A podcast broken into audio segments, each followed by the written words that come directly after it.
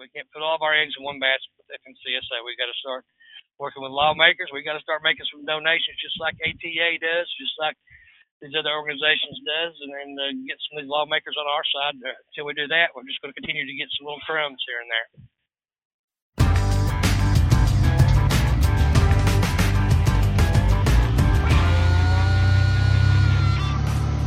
I'm Todd Dills. You are listening to the Overdrive Radio podcast for October 18, the fine year 2019. The voice up top you probably recognize is that of trucker and singer songwriter Tony Justice, speaking particularly about the Trucker Nation Advocacy Organization and its uh, continuing efforts to engage not only the regulators in Washington, but our elected reps who ultimately write the laws those regulators implement and enforce.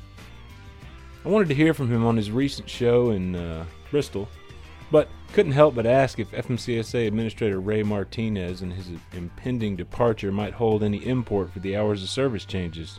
Martinez himself played a big part in fast tracking before ducking out the side door, as it were.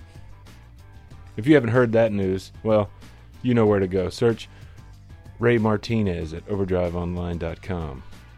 Like the rest of us, Justice says, a wizard he is not.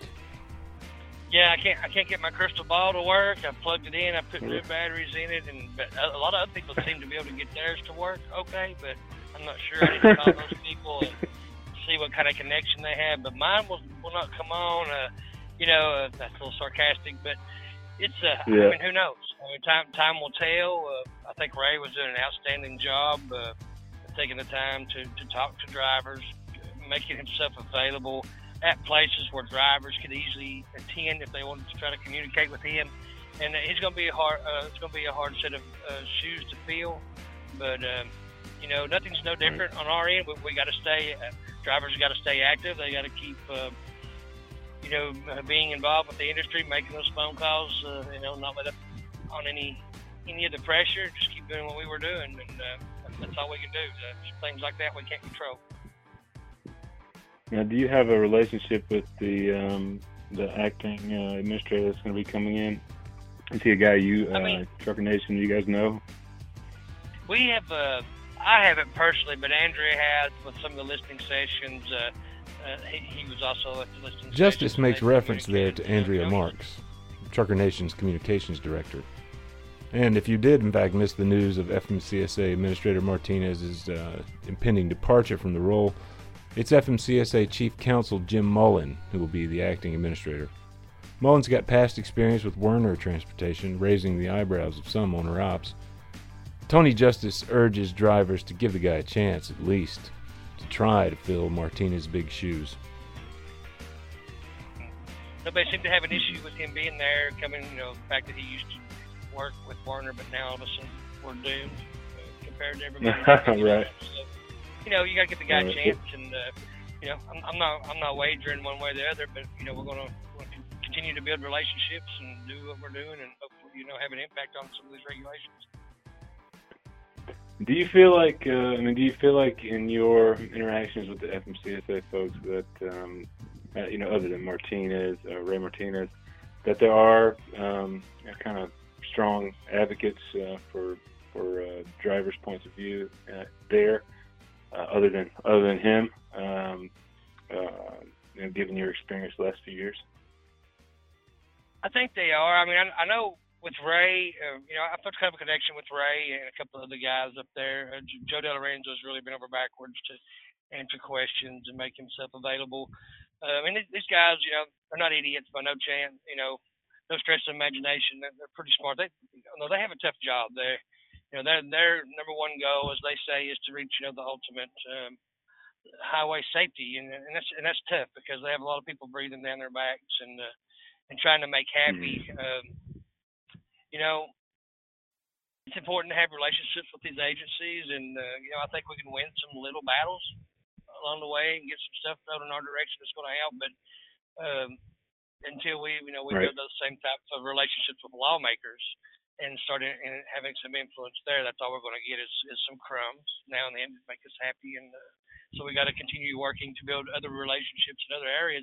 I don't want to put all of our eggs in one basket with FMCSA because, you know, they get accused of a lot of rules and, and nobody really, and laws, and then nobody takes the time to realize that hey, they don't set the laws; they just have to enforce them, and they try to they try to you know they try to them better rounded regulations, you know, and trim some of the negative impacts off of just like, you know, they're working on with the hours of service and giving us more flexibility. You know, flexibility equals safety.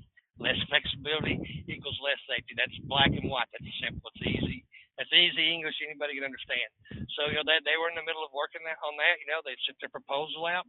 It was uh, a little bit of our Trucker Nation proposal with a couple extra splits in there, and the eight and two has always been there, but it wasn't able to stop your 14, which you know now if if this goes into place, it would be able to. So we got some of the stuff that we were asking for. Uh, they didn't do away with the 30 minute break uh, language, but they give us a lot of ways to use it to our advantage and to do away with it by if you use the three and the seven or the eight and two before your eight consecutive drive time, you completely that justifies yeah. or absorbs that 30 minute break. So basically, they did away with it in a way without having to say they did away with it, and that keeps the safety company, the safety uh, groups off their back. So they just got a tough job, and and that's not the end and beginning of it all. We've got to create other uh, relationships. We can't just, like I said, we can't put all of our eggs in one basket with FMCSA. We've got to start working with lawmakers. We've got to start making some donations, just like ATA does, just like these other organizations does, and then uh, get some of these lawmakers on our side.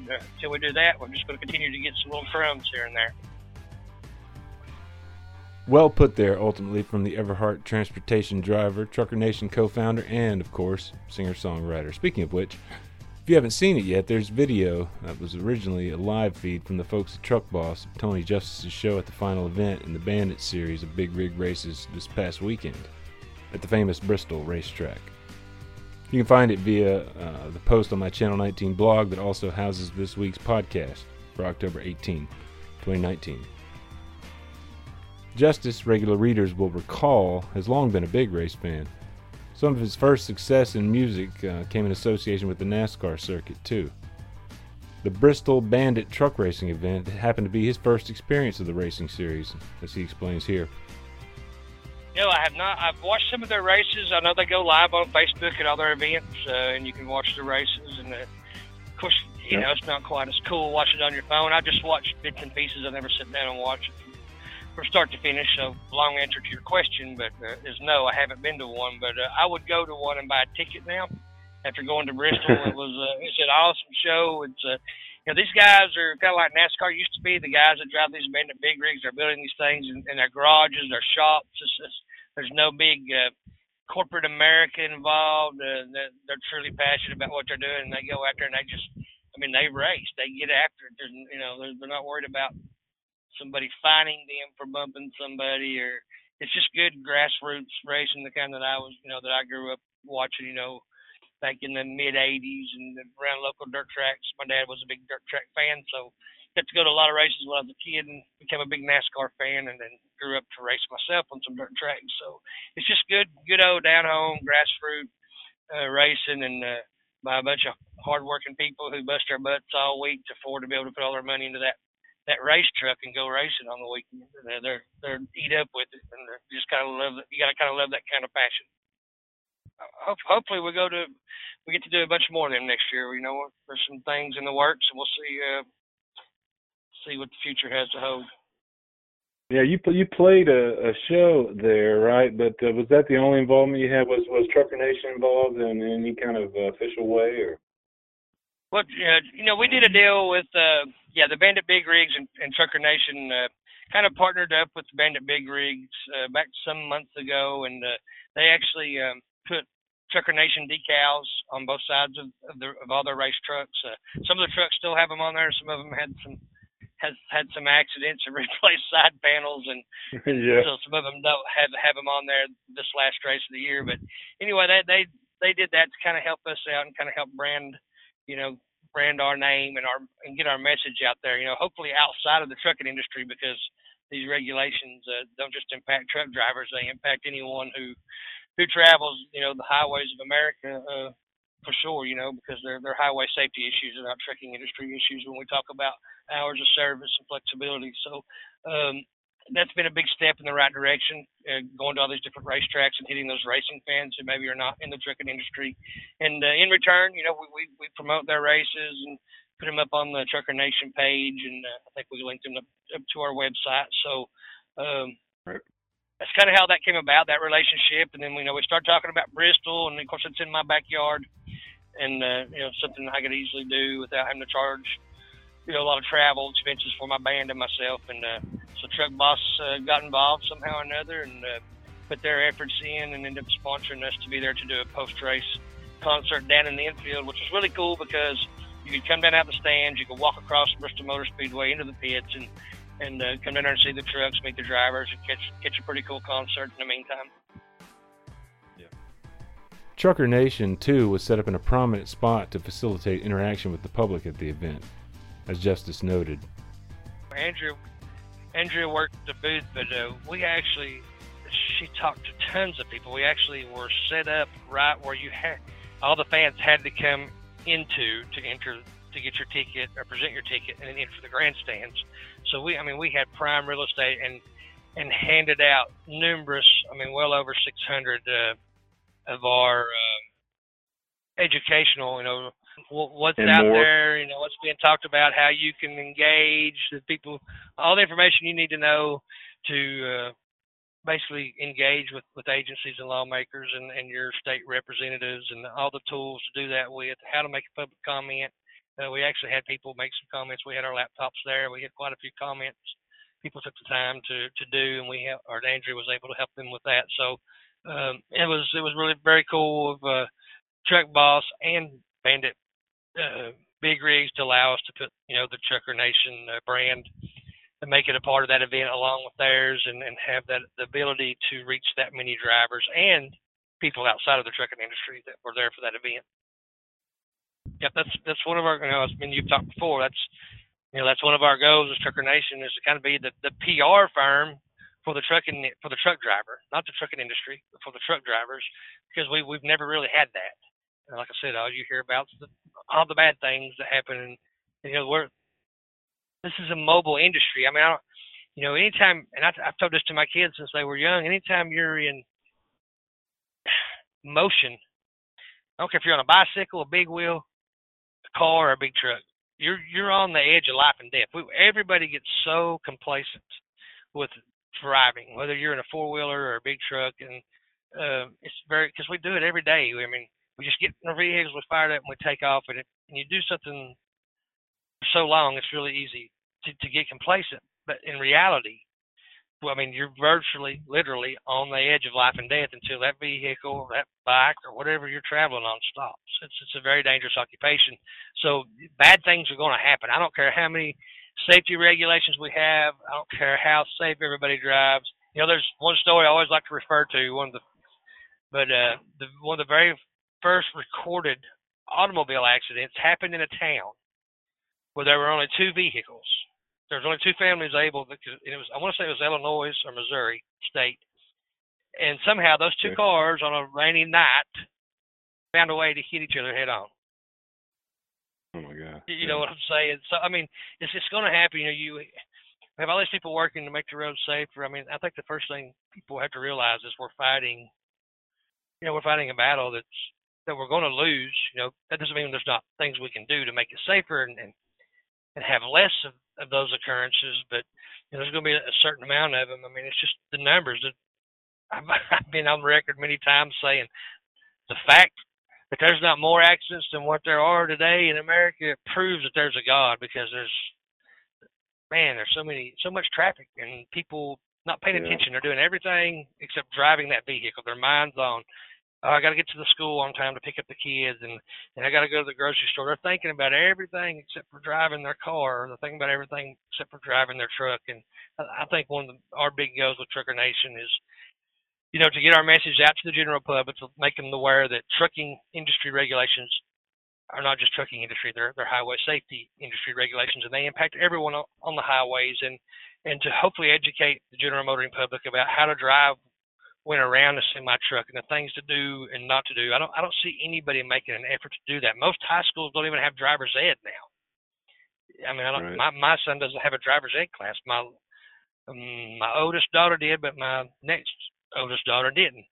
So where's where's that being taught at? I don't see the government um, taking an initiative to do a nationwide campaign to like they did with DUI Uh, you know, they I don't know how many billions of dollars they spent over a 10, 15 year period with billboards, magazine, radio, TV. Yeah, I mean, and some of the things that amazes me with this industry and, and some of the so-called safety organizations, you know, uh, the things that's really impacting highway safety, they, those topics never come up. You know, why? I mean, how is it we're in the year 2020 and only a very small percentage of the roadways have reflectors on the lines? I mean, how? I mean, how, how is that possible? I mean, there should be reflectors. I mean, on every stretch of highway that has a white line and a yellow line for when it's foggy or when it's coming a downpour. I mean, how many how many lives alone would that save? Uh, what about cell phones? The tech, when are we going to hold the cell phone providers accountable? They have the technology to know when that tr- when that phone is mobile and it turn off. And the only thing you can do is is maybe make a call and receive call. If you want to pull open up an app or get on Facebook, you have to pull over and stop. I mean, why aren't we having why aren't we having that discussion? Why why aren't we discussing why states are approving commercial driver license for folks who can't read or speak English when there's a federal law that says they're not supposed to be able to get a commercial driver's license. But none of the states are upholding it. Why, why aren't we having that conversation? Why are we talking about emergency braking systems, which only is going to prevent one type of accident? Why are we talking about ELDs um, when basically an ELD fixes a problem we had 40 years ago? I mean, yeah, way to go. You know, great job, guys. You fixed a problem we had 40 years ago. Now between cameras at way stations, all your fuel stops have to match. Even if you're on paper logs, you can't go ahead and run two days, you know, without sleeping. You know that log's not right. it's not going to help you to do that, and the ELD is not going to prevent you from doing it if you really want to do it bad enough and you're willing to take a risk and don't care if you get fired or not. You know why are we why are we talking about other things like speed limiters uh, instead of the real issues? that could actually be saving lives. It just it blows my mind that those topics and that those conversations never come up. So hopefully we can bring them up one day here before too long. You can find Mr. Tony Justice himself always via TonyJusticeMusic.com or via several social profiles. Trucker Nation is at truckernation.org. Finally, We'll take you out the other end of the podcast this week with a brief chat with Overdrive's 2016 Trucker Talent Search winner Jason Lee Wilson. As with Justice at the Speedway, Wilson performed recently at uh, what can certainly be called a non traditional music venue, the Caverns in Pelham, Tennessee, not far from I 24 north and west of Monteagle. Wilson has roots in the area, and the event was a multi artist showcase called Grundy's Got Talent named after the uh, name of the county where the Caverns venue is located. It is what it sounds like a music venue built into an actual cave. Hold on for audio of that performance. Before that, Wilson's going to give you a little bit of background on the event and a new record forthcoming likely early in the new year. And as you'll hear, it's got a little bit of a special connection to, well, the day I met Wilson in person for the first time in Dallas around the Trucker Talent Search he won three years ago. That as uh, as well as our conversation there, and then about another particular Tennessee resident. Just performed, participated in a uh, music competition called Grundy's Got Talent for regional artists, and uh, played with some great guys.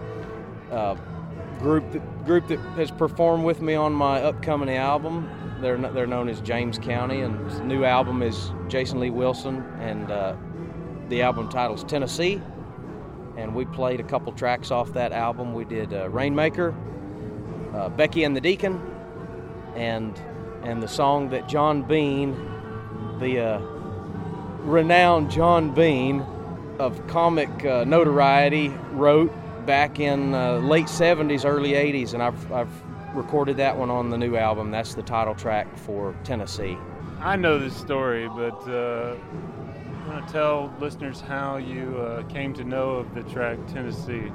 Actually, it was born out of a conversation about John Bean. John Bean was a, a, from the Knoxville area, and back in the late 70s, he recorded just for his and his his friends' own personal entertainment. He recorded some prank calls that he had made to establishments and individuals around the Knoxville area, and it and it sort of it uh, it created its own cult following, and these these these prank calls have have reached the the the furthest reaches of this planet, I reckon, and uh, a lot of a lot of imitators popped up after hearing these things.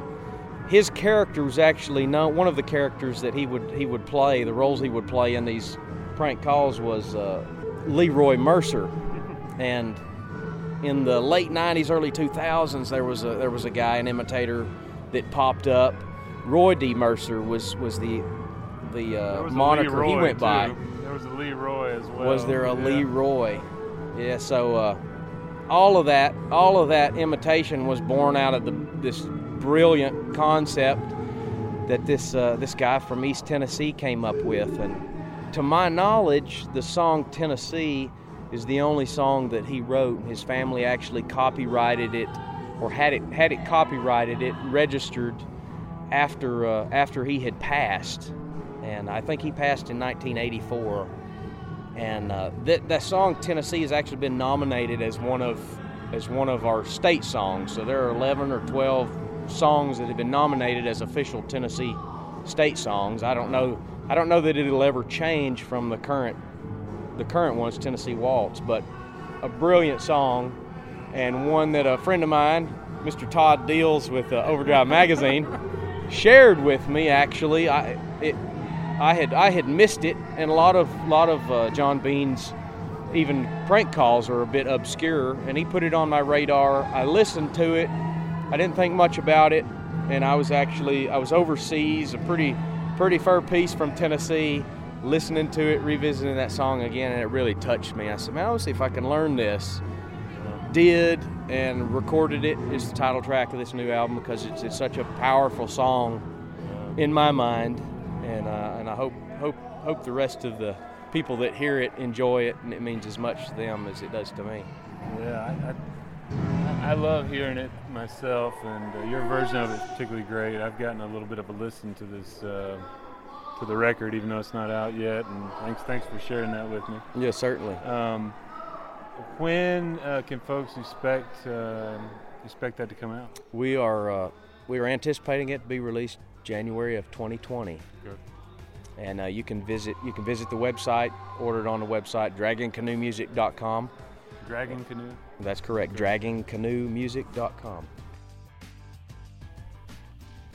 You can find my story originally written for Truckers News many years ago about truck drivers' role in spreading the prank call tapes of Mr. John Bean in the 1980s and 1990s.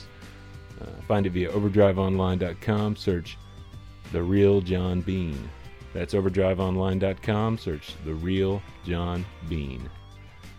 Now for Wilson's performance with James County. That's drummer Dave Dowda, Michael Hageman on bass, Dennis Marlowe on dobro, guitarist Marvin Schrum, and fiddle player Bob Townsend. Wilson himself's on guitar, vocals, and a mean whistle, too. Enjoy.